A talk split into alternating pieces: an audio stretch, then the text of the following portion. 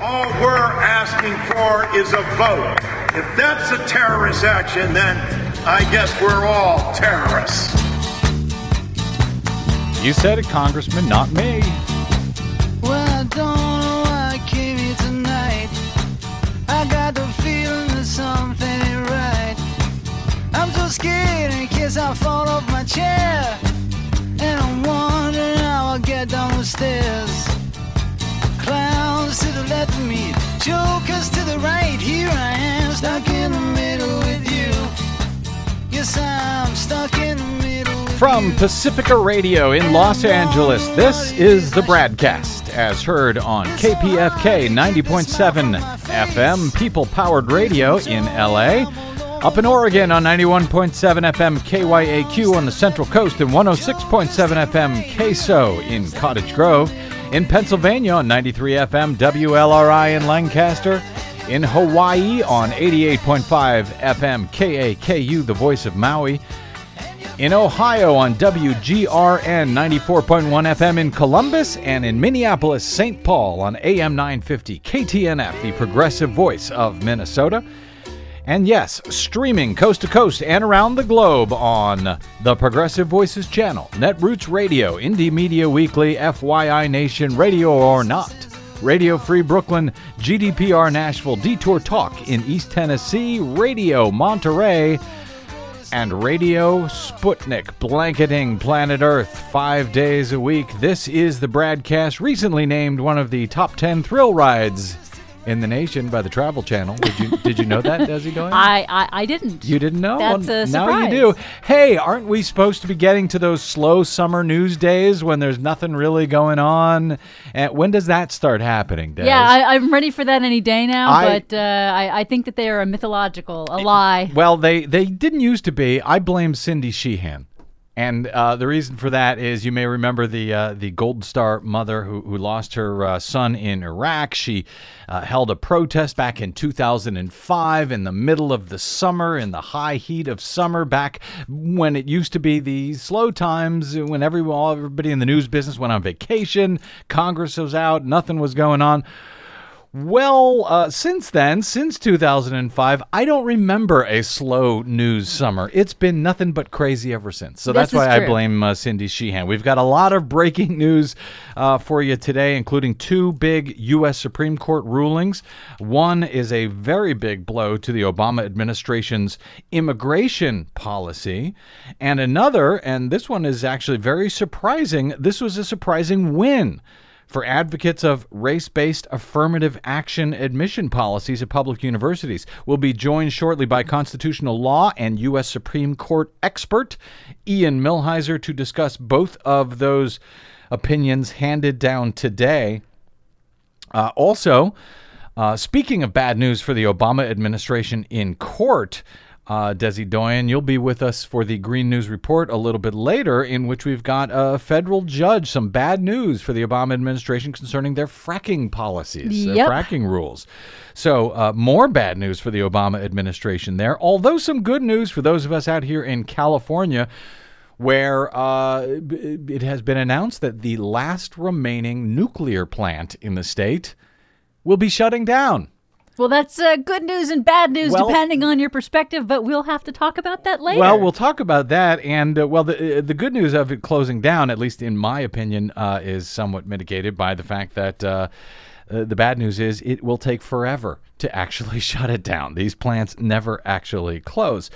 So we will have that and more in the Green News Report coming up later. But we've had so much breaking news uh, that came in after we put together our latest Green News Report, including a report out of uh, Southern Cal. Is this uh, Santa Monica? This uh, new uh, crude oil spill? no, this uh, this new California oil pipeline spill. It's Right. in Ventura, which is Ventura north County. of Los Angeles. It's between Santa Barbara and Los Angeles. Who, for those who are familiar with the state, um, it spilled about. Uh, the, the initial report was that it spilled quite a bit. Two hundred and ten thousand is what uh, two hundred and ten thousand gallons of crude oil was the initial report. Right, and that has uh, has since been revised to only twenty 59,000. So a considerable, 10 times less, a considerable less. amount. Unusual that it's gone down because usually they seem to lowball it in the first announcements, and then we come out. Oh, it was actually ten times higher. Yeah, so in this case, it was great that they were wrong to start with So because far, that's much we'll better. see, So yeah. far, yes, and so it's uh, it's been contained. It's in a particular kind of gorge that has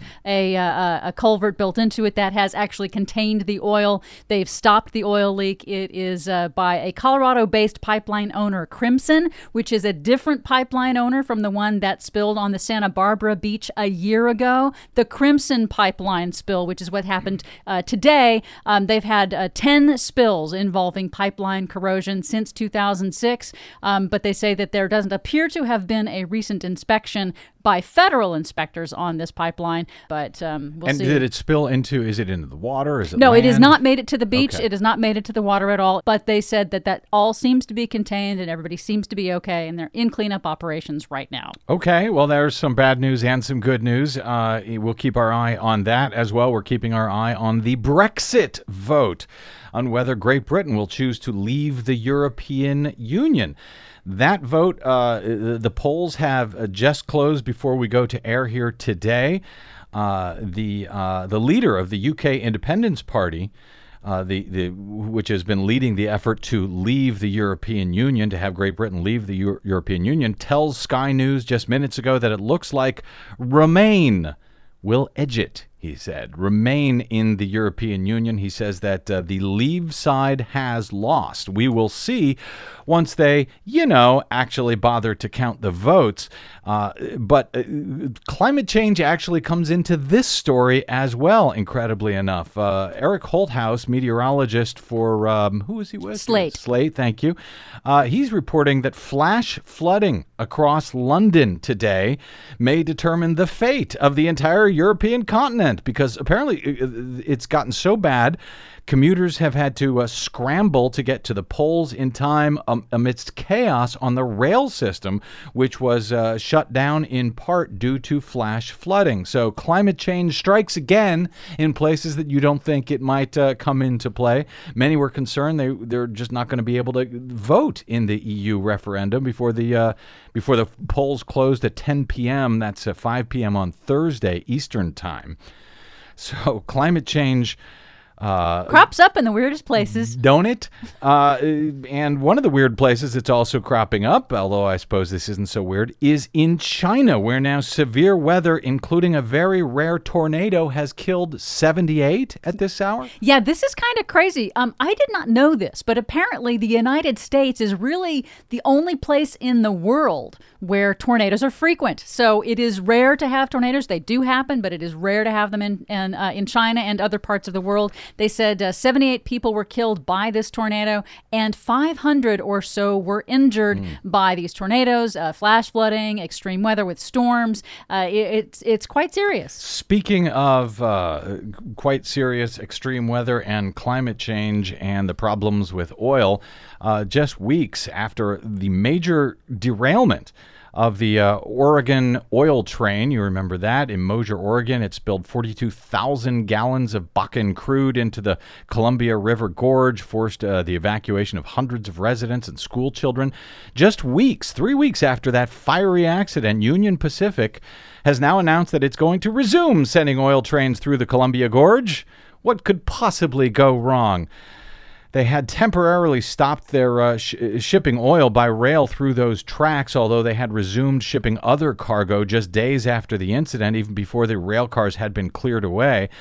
Following that uh, derailment on June 3rd, Oregon Governor Kate Brown had called for a temporary moratorium on oil train traffic through the Columbia Gorge until the rail safety could be ensured, but uh, that doesn't look like it's happening. She has reiterated those concerns in light of the news that oil shipments will restart sometime within the next few days. Uh, in the Senate, uh, Senator Ron Wyden and Jeff Merkley uh, have joined uh, their governor's call for a temporary moratorium, requesting that the United States Federal Rail Administration halt oil train shipments until a full investigation into that derailment has been conducted. Preliminary results of that in, in uh, results of the investigation into that derailment have found that the incident was most likely caused by broken screws along the tracks. I knew someone had a screw loose here. Uh, safety inspectors had failed to detect those loose screws, and uh, Union Pacific had conducted a full inspection of the tracks, including the screws, just weeks before the derailment, which is very disturbing because it means that this could happen anywhere, anytime, and it would not be detected. So, even with safer tank cars, lower train speeds, and everything else that had been in play, and the uh, frequent rail inspections, um, these problems are still happening. These uh, oil bombs, these train bombs, could go off at any time, anywhere in the country. Yeah, and just to be clear, the uh, federal government has said that Union Pacific is entirely at fault for this because it's their responsibility to maintain the track. Well, okay, it's their responsibility, but when does it become the U.S. government's responsibility to say, okay, this needs to stop? I, I mean, it just needs to stop. How many people do we just wait until a few hundred people get killed in a small town as these oil like as bombs are happened going in through the? Yep. in uh, Ontario Yep. a couple of years ago. Yep. 48 people died. Yep. Suddenly, I had this image that we're going to re- be reporting that at some Oh, point I on hope this you're show. wrong. I, I hope hope I wrong. am wrong too. But I'm usually not. Meanwhile, Volkswagen has agreed to pay more than $10 billion uh, to settle emissions claims over their cheating, emissions cheating scandal, where they uh, set it up so that the computers would show one thing when the computers knew they were being tested, and another thing when they were actually, when the cars were actually being used out in the open. And that's something that I've tied back to voting machines, which can be tested on, uh, you know, let's say the day before elections to show that they're working well. And then on election day, they can be programmed to do something entirely different.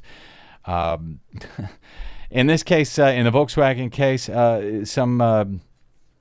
Owners may get up to, uh, well, $5,100. In some cases, they could receive up to $10,000 and a buyback of their car. Separately, Volkswagen is expected to pay more than $4 billion for uh, environmental remediation efforts. And they still face lit- U.S. litigation and investigations over similar allegations arising from some 85,000 diesel-powered vehicles with three-liter engines. Apparently, this uh, uh, these settlements will ref- uh, will regard those with uh, is it two-liter engines? I think yeah, two-liter engines. Uh, and the Justice Department is separately conducting a criminal probe of Volkswagen over the emissions cheating scandal. So that is uh, ongoing. That is breaking. Um, do I have anything else? Okay, yeah. Now we get to the breaking news in the U.S. House. oh man, where uh, which we covered yesterday on this program with Co- uh, Congressman. Um, Congressman Ted Deutch was here to talk about this uh, really unprecedented move in the U.S. House, where they do not have a filibuster like they do in the U.S. Senate, uh, which allows the min- minority in the U.S. Senate to basically uh, bring things to a standstill until whoever that senator is gets their way, and it doesn't have to just be the min- minority; it can be the majority as well. Can filibuster, um, but in the House there is no such device until the Democrats essentially invented one yesterday, led by Congressman uh, John Lewis, the civil rights icon, who said, "You know what? Let's do a sit down. Let's uh, sit in. Let's do a '60s style sit in." To force Republicans to at least allow us to debate and vote on measures for gun safety following the Orlando massacre just weeks ago. Republicans in the in the US House have brought forward no legislation. They have allowed no legislation concerning guns since that incident. Over in the US Senate, they were able to get some votes that didn't end up successfully, but they were at least able to get some votes because of uh, the 15 hour filibuster last week by um, uh, Connecticut Democratic Senator Chris Murphy. But in the House, no such thing. So they had to invent one, and invent one they did. And they basically uh, commandeered the floor with a sit in. And this went on, in fact, as Congressman uh, Deutch said it would, it went all night long. And now, only now, it has been canceled because uh, it has been ended, at least for now. The House Democrats have ended it after 25 and a half hours because basically Paul Ryan, the U.S., uh, the Speaker of the U.S. House, said, well, that's it. We're going home early. We're going home early for the 4th of July weekend.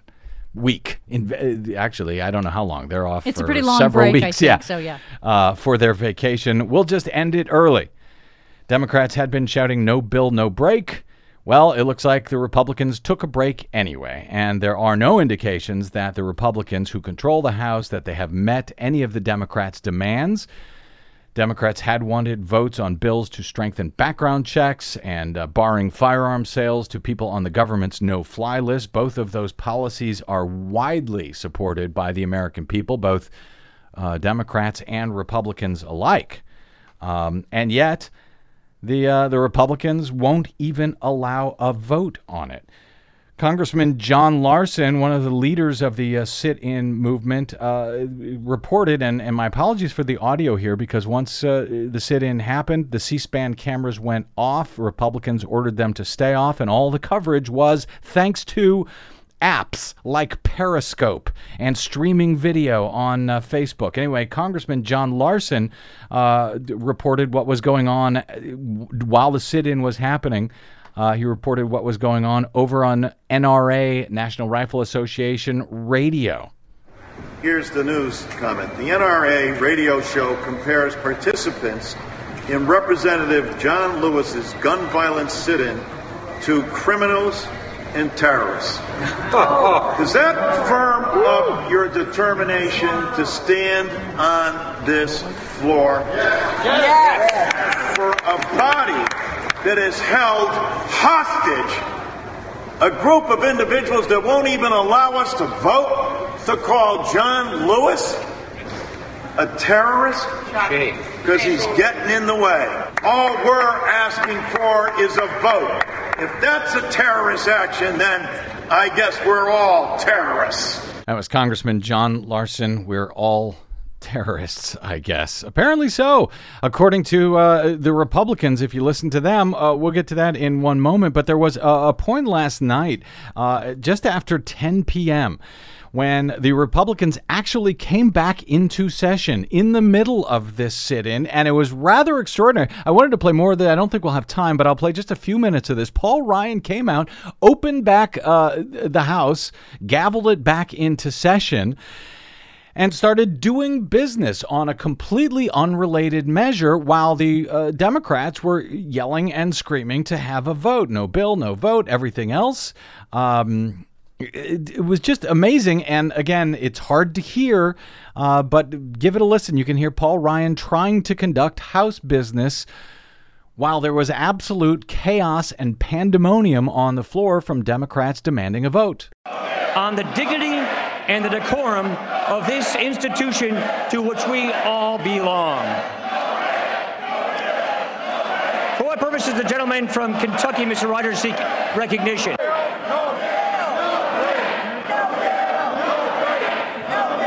Pursuant to the order of the House of June 8, 2016, the unfinished business is further consideration of the veto message of the President on House Joint Resolution 88. The clerk will report the title of the joint resolution. House Joint Resolution 88, joint resolution disapproving the rules submitted by the Department of Labor relating to the definition of the term fiduciary. The question is, will the House on reconsideration pass the joint resolution, the objections of the President to the contrary notwithstanding? The gentleman from Minnesota, Mr. Kline, is recognized for one hour. I move the previous question. The gentleman from Minnesota yields back. The question is on ordering the previous question. Those in favor say aye. Those opposed say no. The opinion of the chair, the ayes have it. Gentleman from Minnesota. A recorded vote is requested. Those favoring a recorded vote will rise. A sufficient number having risen, a recorded vote is ordered. Members will record their vote by electronic device. That was that was some of the uh, madness that was going on in the House. That went on for a few minutes, and then once again, and they gavelled it to a vo- uh, to a vote over something or other. Then they went back on recess, and the protest continued by Democrats all night long for 25 hours. And I want to say good on C-SPAN for rebroadcasting the uh, the Periscope video that uh, Democrats were taking from the House floor there during the House sit-in. Good on C-SPAN uh, for playing that, for rebroadcasting that video, and for continuing their mission, C-SPAN's mission to keep the electorate informed. They were not happy that uh, Republicans ordered those cameras turned off. Uh, also. Credit to uh, Congressman Ted Deutch. Uh, he was on the show yesterday. He said that absolutely he was willing to stay there all night long. And in fact, sure enough, I uh, checked back in around 4 a.m. Eastern Time, and there was Ted Deutch giving a, a, a speech uh, on, on this. He was there from the beginning. And by the way, at 4 a.m., so was Nancy Pelosi, leader of the Democrats and uh, no due, you know, all due respect, but she's no spring chicken. And so as she was up at 4 a.m. in D.C., uh, carrying on and giving speeches. Um, First, uh, Ryan shut down the cameras, says Donna Brazile. Uh, first, Ryan shut down the cameras, then he shut down the opposition, then he just shut down the House entirely. And that is where we stand with the House shut down. Whether they will, uh, whether Democrats will bring this back up after the recess, uh, after the uh, July 4th vacation, that remains to be seen. In the meantime, Republicans have uh, called this, who is it? Steve King of Iowa said that I've had it with the gun grabbing Democrats and their sit in anti Second Amendment jihad. Yes, he called it an anti Second Amendment jihad, and he called them gun grabbing Democrats, despite the fact that we're talking about closing a background check loophole and maybe disallowing uh, suspected terrorists of buying weapons. There is no gun grabbing going on but that doesn't matter. Facts, I guess, don't matter if you're a Republican trying to avoid even having a debate and a vote on this. Frankly, I thought it was great. I think it helped expose the Republicans for their unwavering support for the for the NRA and against the lives and wishes of the American people. But has this now set a new precedent in the U.S. House that the Democrats will come to regret later on? Have they invented a new way to filibuster in the U.S. House that Republicans will be all too happy to take advantage of next time they are in the majority? We'll see. And will this Occupy style sit in continue? Uh, once Congress returns from its now extra long July 4th break? I guess we will find out. Lot going on uh, today, this week, this summer, uh, including at the U.S. Supreme Court, and we'll get back to that right after this. I'm Brad Friedman. This is your BradCast.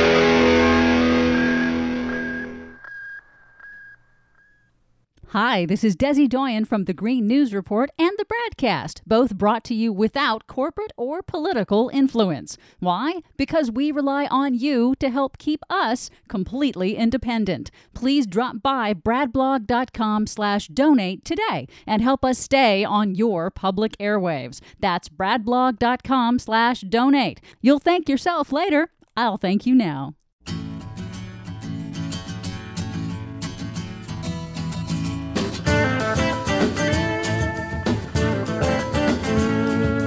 All right, welcome back to the BradCast on a very busy news day. It was a very busy news day uh, at the Supreme Court today with two major decisions coming down.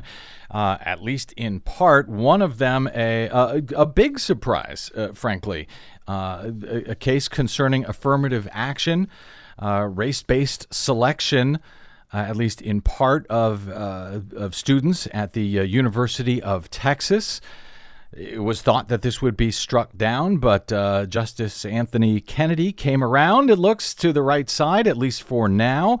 And uh, but a, a, a, bigger disappointment, certainly for families of immigrants, immigrants and their families and their friends, and for the Obama administration, who was hoping to give relief to undocumented immigrants and the families of children who came over uh, many years ago uh, through no fault of their own, who are allowed for now to stay in this country.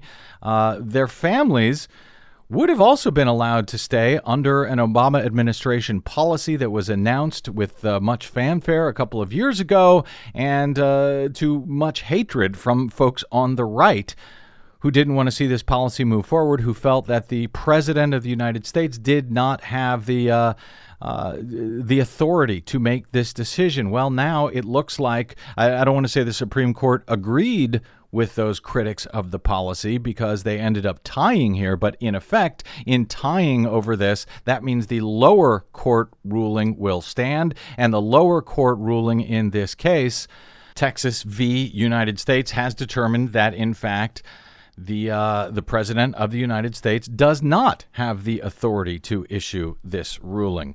In a statement from uh, Familia Latina Unida Sin Fronteras, the response was not surprising. Quote, It does not seem fair that families must move an entire nation just to work hard and raise their children in the ways of the Lord, and yet it seems that is what we are asked to do. That was the response of the group of undocumented families with U.S. children who have been fighting for the last 15 years to win the right to keep their families together when they had heard that the Supreme Court failed to lift the lower court block that was placed on President Obama's executive order. The court's 4 4 non decision in this case leaves the Texas lower court order in place and continues the nation's paralysis on immigration reform, as they describe it. It also places the fate of millions of families in the outcome of the November national elections because the next president, indeed, it looks like now will be the one to name the uh, the ninth justice to the Supreme Court that could break this tie.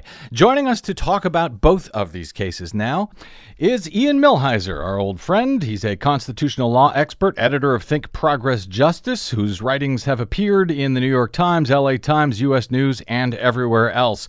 His first book, published last year, is Injustices: The Supreme Court's History of Comforting the Comfortable and Afflicting the afflicted. Ian Millhiser, welcome back to the BradCast, sir. Good to be here. Thank you so much. Always great to have you here to try to make sense of uh, of the senseless. Let's say I'm trying to right. figure out. We've got uh, two cases breaking here. I'm hoping you can shed light on both of them. Let's start with the uh, less than good news before we get to the uh, much better news. Uh, in this case, Texas v. United States. Well, yep. give us the. Uh, it was a one line decision here, and not not all that much of a surprise. Yeah, I mean it's very unfortunate that uh, that this decision came down in this particular way. Like you said, it was just a one sentence order saying that the court was evenly divided mm-hmm. on uh, whether or not these programs were legal. And the problem with that is that if they had actually produced an opinion, at least that opinion might have communicated to the administration what could be done to cure whatever defect the conservative justices saw with, the, with these immigration programs. Because um, there was a lot of different legal theories thrown about. I mean, one of the plaintiff's legal theories basically hinged on the fact that the administration used two words to describe it, and if they had picked two different words, then it might have been okay. Um, so it's really, uh, you know, even though, you know, the good news is that because this is an even split, it means that there's no precedential value to this. It means that when a ninth justice is confirmed, this can be relitigated over again.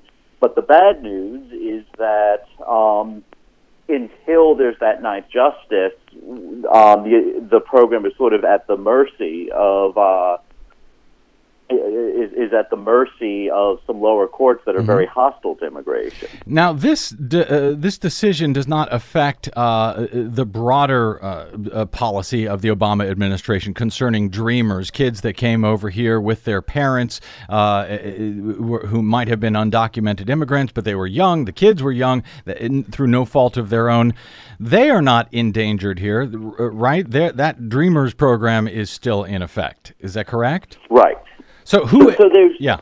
Okay, so there's two different programs at issue here. Um, the first program is called DACA, um, Deferred Action for Children for mm-hmm. Childhood Arrivals, and um, DACA um, was implemented initially implemented in, uh, in in 2012. It primarily serves young people who came over here as children, mm-hmm. um, and often these are people with college degrees or military service or some some some other great you know mm-hmm. impressive contributions to the United States. Um, DAPA is the other is the other program at issue here.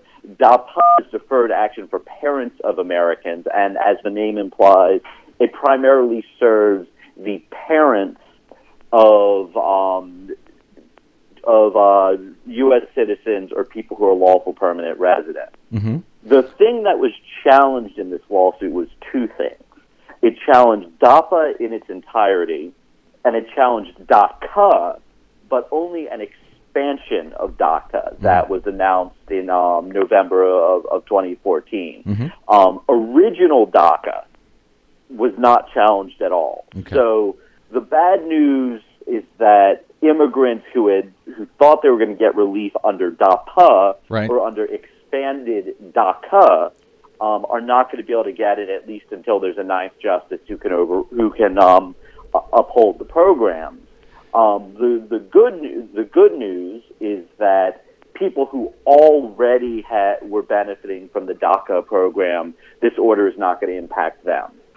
Now, in 2012, uh, you write over at Think Progress, Ian Millhiser, uh, in Arizona v. United States, the court reiterated the executive branch's primacy on questions of immigration enforcement. Basically, uh, Justice Kennedy had written in that case that a principal feature of the removal system, the deportation system, is the broad discretion uh, that is exercised by immigration officials who are directed by the president. So, what changed, uh, as you see it, between 2012 and uh, and 2016 on this matter? Yeah, it's a very good question. I mean, going into oral arguments, I was pretty optimistic that this case would go would go well for the program because of uh, Kennedy writing that opinion and Roberts joining it. Um, what you have to understand about this case, like, so what the the uh, administration did was it didn't just say like, oh, we're just going to wave our hand and give a whole bunch of benefits to to a whole bunch of undocumented immigrants. They actually did several things here. So the first thing that they did is, you know, the term is deferred action, but uh, the first thing that they did is that they just said we're not going to bring enforcement actions against certain people. Um, it's something called prosecutorial discretion. It's something that the executive branch unquestionably has the power to do for the same reason that a prosecutor can decide that they're going to bring some cases and not others. Uh-huh. And um, Texas didn't even really, Texas is the main plaintiff state, didn't even really question that the administration is allowed to exercise that kind of discretion. What this case was really about was about a list of benefits that come along with deferred action. So it was about whether or not someone could be eligible for work authorization, whether they could be um, eligible for you know certain other benefits like Social Security and Medicare. And when you go through our immigration law, I mean, some in some cases, like with Social Security and Medicare, it states explicitly that the administration has the power to grant those benefits to immigrants. And in other cases, there's just a lo- there, there are regulations that are long-standing saying that the administration can do this, and those regulations have been ratified by Congress and other laws. So it's this shouldn't have been a hard case. You, you know, eh, the, the fact that there were dissents, or you know that there, there was four to 4 and the fact that the the court split entirely on party lines, you know, I think looks suspicious. You know, it, may, it makes me worry that the court may have had its political lens on here because the law was pre- was pretty clear. No, not this court, not this Supreme Court. Have their uh, political lens? No, impossible. I know that the uh, plaintiffs did sort of shop around to get a, uh, a trial judge who is not uh, particularly uh, uh, lovable to immigrants, and that looks like it paid off, at least after the death of Antonin Scalia, because, you know, with a, a, a tied court, it's the lower court's ruling that uh, carries the day, at least for now. Uh, before we go to the other case, Ian, uh, how much is Obama to blame in some fashion here? You know, he spent years saying he did not have the executive authority to do what he eventually did do and what has now been struck down essentially by the Supreme Court. Are his own actions uh, d- d- to blame here to some extent? Did they come into uh, into the oral arguments in this case? Um, I don't recall them coming up at oral argument, but I mean, the real answer to that is who knows, because that's part of the problem with when you have these four to four splits and you get a one sentence order, is no one has any idea why the court did what it did. I mean, li- like I said, like one issue that came up at oral argument is that Texas objected to the fact that um, the administration used two words in a memo, lawful status, and there was actually a, a whole conversation between some of the justices and uh, Texas's lawyer about whether the administration could fix all of these problems and just make make the programs legal if they just excise those two words from the memo. Um, so maybe that's what was on the justices' heads, and maybe if they had written an opinion, then you know we would know that the administration would know it, and they just reissue the memo without those two words. But you know, because there's no opinion, we are you know we have no way of knowing what what caused this decision to come down the way it did. I gotcha. All right. Uh, and uh, I suspect we will be revisiting this case again because uh, we've got this tie, and it, it, so it's not really particularly binding. It's going to be up to whoever the next president is and whoever the next court is to go through all of this again. Now, speaking of going through all of this again, uh, this other case, the second case uh, that came down today, this affirmative action case, Fisher v. University of Austin, the uh, ruling was uh, a surprise to a lot of people, including you. You uh, wrote that it was a big surprise over at Think Progress. Tell us about this case and how it came down uh, that surprised you today. Sure. So, I mean, this was a challenge to the affirmative action program at Texas, at the University of Texas, which is actually fairly modest. Um, but like, if be, you know, part partially because it's such a modest affirmative action program, if the Supreme Court had struck this program down, then it probably would have meant that affirmative action in college admissions was dead. And, you know, people have thought that affirmative action was on its deathbed for a really long time. You know, the, the, the last major affirmative action case the Supreme Court heard was in 2003. Mm-hmm. There were four dissents. One of them was Justice Kennedy, who's the only thing approaching a swing vote on race on this Supreme Court. And so after Justice O'Connor, who wrote that 2003 decision, was a, was replaced by the super conservative Justice Alito, I think that everyone thought it meant that affirmative action isn't going to be around very long. And yet it had a series of near death experiences. This case has actually been up to the Supreme Court one other time. Um, and the court surprised everyone that time by saying, oh, no, we're not going to kill it now. We're going to send it down to the lower court to take another look. And then here it is. This case has been kicking around for something like eight years, and they finally get around to deciding it. And surprise, they don't strike down the program. Um, there was a lot of law, a lot of language in the opinion that I think is going to give a lot of heartburn to people who support affirmative action. But the punchline is that affirmative action lives to see another day. And uh, in this case, just to be specific, uh, three quarters of, uh, 75% or so of the, uh, uh, the, uh, the, the students at UT, this was specifically, I guess, UT Austin, are, are granted admission based on their based on their grades in their high schools. If Right. they're the top 10 in their high schools no matter what that high school is. And so that co- sort of covers people across the board across all races. The the question here was about that uh, the other 25% and if race could be used uh, you know to determine admissions there. Uh, but uh, what what about the, the issue of legacies? Did that come up at all? Legacy admission preferences? Uh, was that a matter in this case? And are those uh, still legal. I we hear so much about you know race-based admission, but never about legacy admissions. Which Right. you know, the uh, for people who don't know, that's the idea that families of alums get preference, and thus keeping you know historic racial imbalances in place. Is that even a, an issue in these cases? Yes. So, I mean, it, ironically, uh, the, the plaintiff in this case, Abigail Fisher, or as she's been labeled on Twitter, Becky with the bad grades, Yes. um, was a, a legacy at the University of Texas, and she did not get in. Um, so, but you know, there's actually a really important difference to understand between legacy admissions and affirmative action. So, I mean, there is an argument for legacy admissions. It's that you want your alumni to give your give the school money, and they're more likely to do that if, like, if you let their kids in. I mean, that that's the argument for it. It's nothing to do with the quality of education and everything to do with the bottom line. The argument for affirmative action is more high-minded. The reason why affirmative action exists, and this is what the Supreme Court has said is the reason why why it exists, is that everyone benefits from a racially diverse classroom. You know, whether you're white, whether you're black, whether you're Latino, whether you're Asian, you know, regardless of, of, of your racial background, a big part of what you get from from an educational environment isn't what's in the textbook. A big part of it is that you're learning how the world works. You're learning what it's like to interact with people who aren't like you.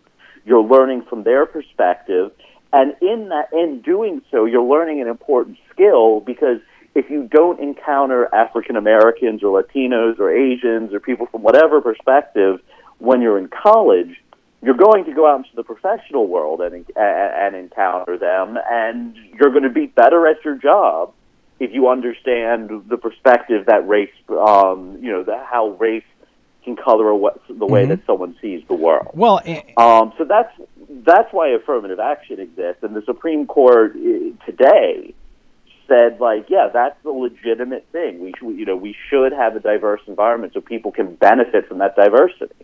And yeah, and that's a civil rights consideration, which is why it's somewhat ironic here that uh, uh, that this challenge, if I understand it, is sort of these challenges uh, to affirmative action overall actually come as a, a, challenge under the Civil Rights Act prohibiting racial discrimination. Is that is the argument that affirmative action is uh, ironically enough?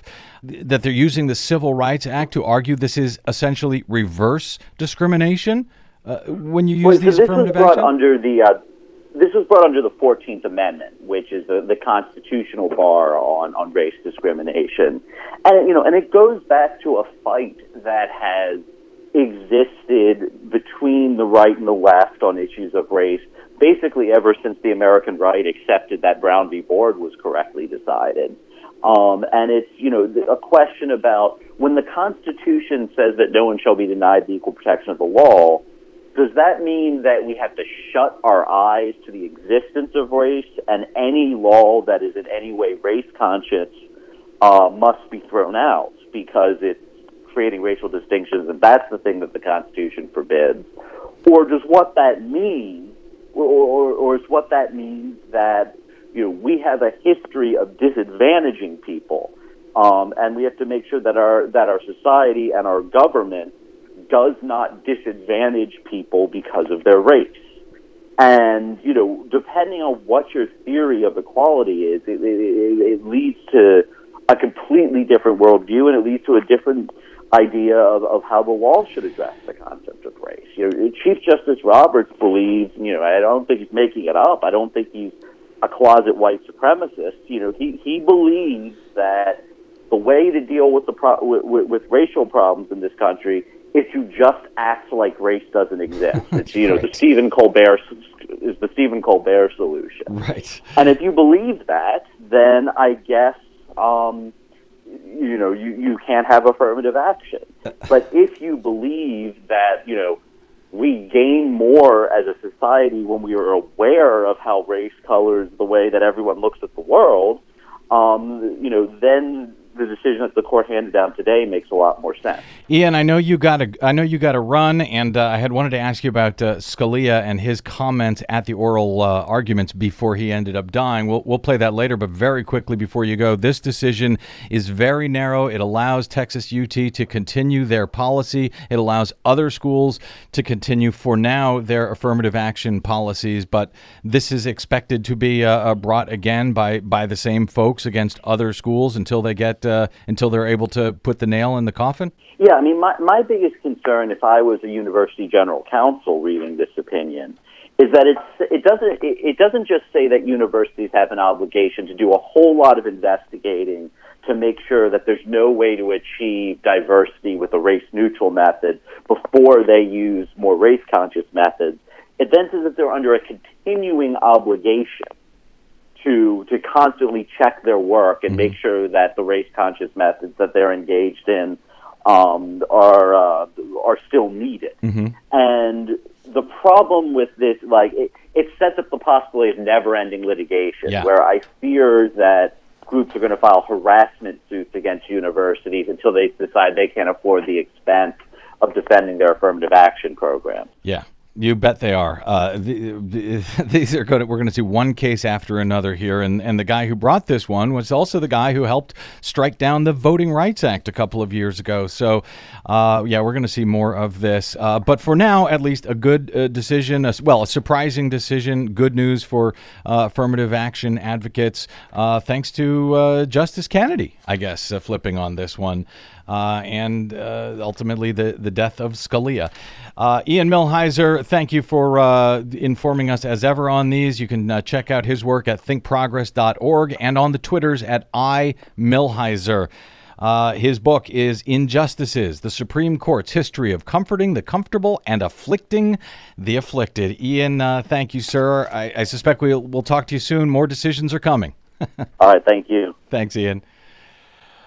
Yeah, Desi Doyen, this is uh, this is your old school. Yes, UT it is. Austin. Yes, it is. Uh, so most of the school allows uh, most of the school. Yes, a vast majority of the entrants every single year are kids who have been in the top ten percent of their high school class. That takes up I, I forget how much the percentage is, but mm-hmm. it's huge. It's like seventy five percent. So it's a very competitive school to get into for those remaining slots. With that competition, um, they have to figure out a way to uh, to to admit these students and and you know it mm-hmm. i think it's rather surprising because it was a pretty mild standard but isn't well, there a group that continues to bring these cases? Oh yeah, the, well the the ones who brought this case, as I as I noted, were, uh, was the the same group that struck down the Voting Rights Act in uh, Shelby, uh, Shelby County in 2013.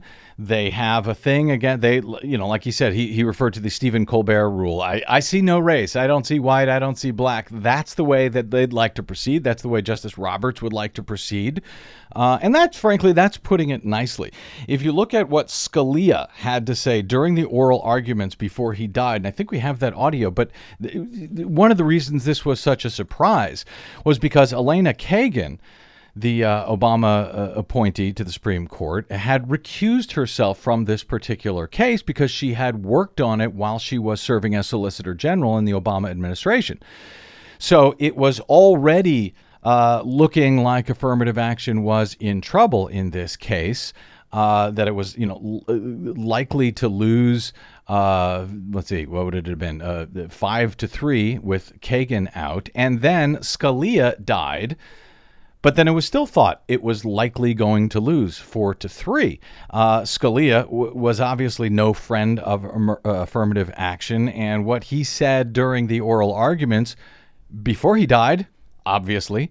Uh, it really was the big news headline after the oral arguments. Do we have that audio? Yes. Let's let's let's this play that because this is this is kind of remarkable. And to be fair, I guess he was quoting from a uh, an amicus brief, a friend of the court brief. Um, but it uh, there was audible gasps in the uh, in the courtroom when when he made this uh, this comment uh, this question. There are those who contend that it does not benefit African Americans to, to get them into the University of Texas where they do not do well, uh, as opposed to having them go to a less advanced school, a, less, a, a, slower track school where they do well. Uh, one, of, one of the briefs uh, uh, pointed out that, uh, that most, of the, most of the black scientists in this country don't come from schools like the University of Texas.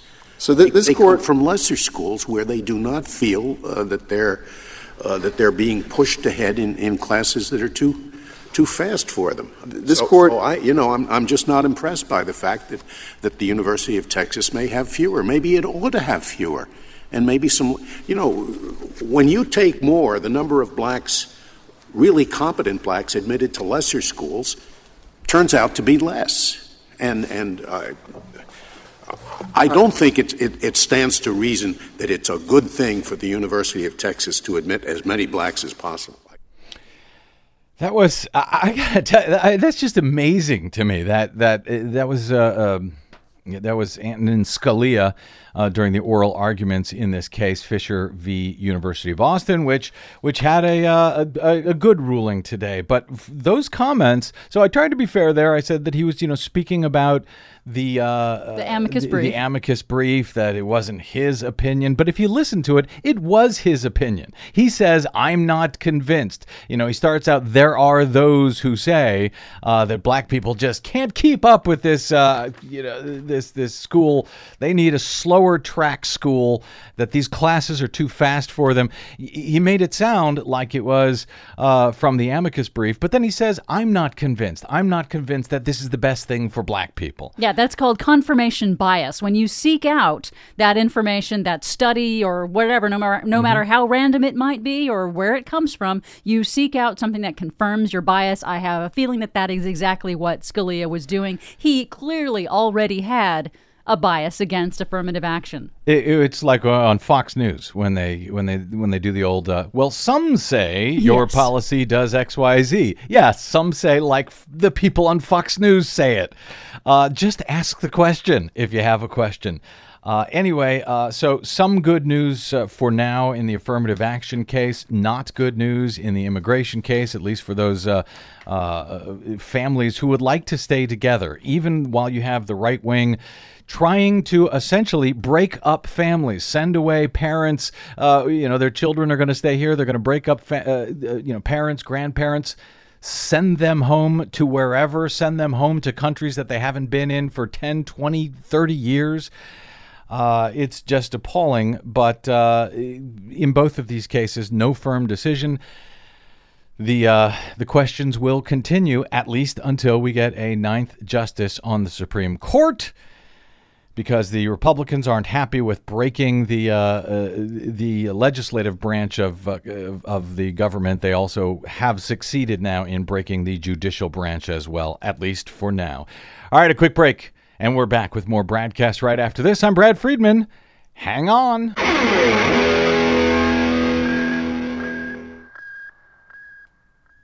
Hey, this is Brad.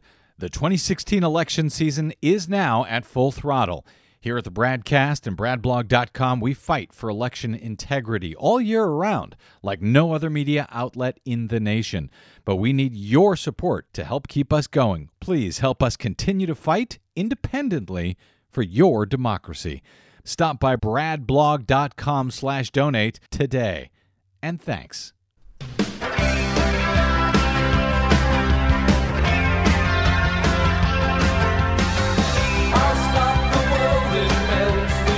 Welcome back to another very busy day on the BradCast, which continues now with our latest Green News Report. In a momentous decision, Pacific Gas and Electric announced it will not pursue license renewal for the two reactors at the Diablo Canyon nuclear site near San Luis Obispo. Lights out for the last nuclear power plant in California.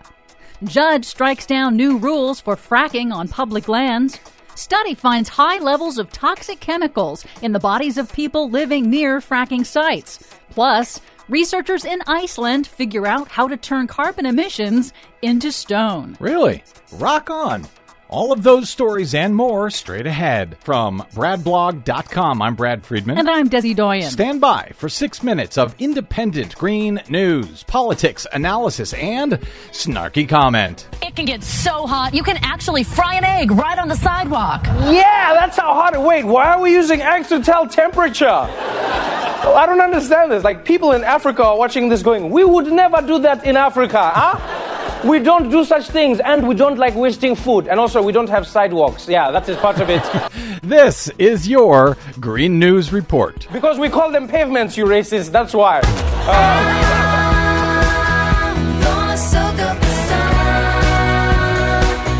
Okay, Desi Doyen, before you get to today's Green News Report, just a quick thanks to those who have stopped by bradblog.com slash donate to celebrate our 700th episode of the Green News Report the other day. Thank you to everyone who has done that. To those of you who haven't, what's the holdup?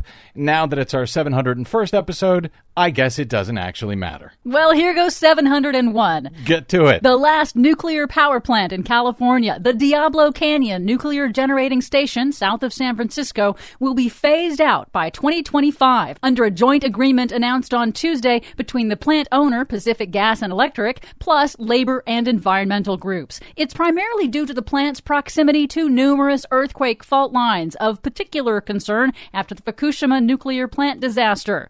PG&E said it will replace the plant's 9% share of the state's electricity with renewable energy, but closing the plant won't help in the fight against global warming since it will be swapping one source of carbon-free electricity for another rather than closing fossil fuel sources. Well, this is very cool news. No more nuclear plants in California once this shuts down. Of course, the shutdown of these plants takes um, how long? Decades and billions. Decades and billions. So even when we shut down these nuclear plants, we are still stuck with them forever. That's true. Plus, some environmentalists are concerned about closing down nuclear generating stations because they believe that we won't be able to cut carbon emissions fast enough to avoid catastrophic climate change without using nuclear energy. Silly environmentalists. Two developments related to fracking. A new study has detected high levels of toxic chemicals used in fracking in the bodies of people living in heavily fracked Pavilion, Wyoming. While other studies have focused on water pollution impacts of fracking, this was the first study to analyze fracking air pollution impacts, studying residents who live nearby, finding that they have a higher amount of eight toxic chemicals, Hmm. including benzene and other carcinogens, in their urine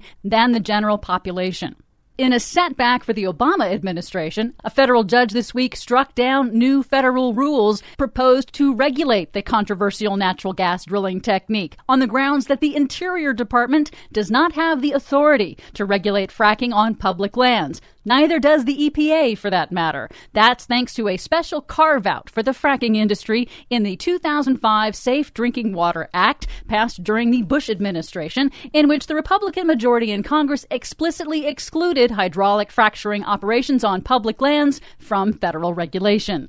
California has 66 million dead trees. That's according to a new assessment by the U.S. Forest Service this week. It's a bad sign for a state already mired in an epic five year drought and already battling an intense and early wildfire season. The Forest Service blames the historic tree die off on severe drought, a dramatic rise in bark beetle infestation, and overall hotter temperatures thanks to global warming. In a statement, Agriculture Secretary Tom Vilsack, who oversees the Forest Service, again urged Congress to please increase the Forest Service firefighting budget as he has requested every summer since taking office. Finally, researchers in Iceland have found a new way of tackling climate change by storing carbon dioxide emissions underground where it turns to stone. Literally, turns out that CO2 dissolved in water reacts chemically with a specific type of volcanic rock called basalt, of which Iceland has plenty. The CO2 reacts with the basalt to form carbonate minerals, literally mineralizing into limestone in about two years. Now, this is only a pilot project, and it's expensive and requires water and volcanic rock. But if it can be scaled up, it could be a breakthrough solution to capturing carbon emissions. Thank you, Desi Doyen. You are the basalt of the earth. For much more on all of these stories and the ones we couldn't get to, please check out our website at greennews.bradblog.com. Don't forget you can download our reports anytime via Stitcher, TuneIn, or iTunes. Find us and follow us on the Facebooks and the Twitters at Green News Report. From bradblog.com, I'm Brad Friedman. And I'm Desi Doyen. And this has been your Green News Report.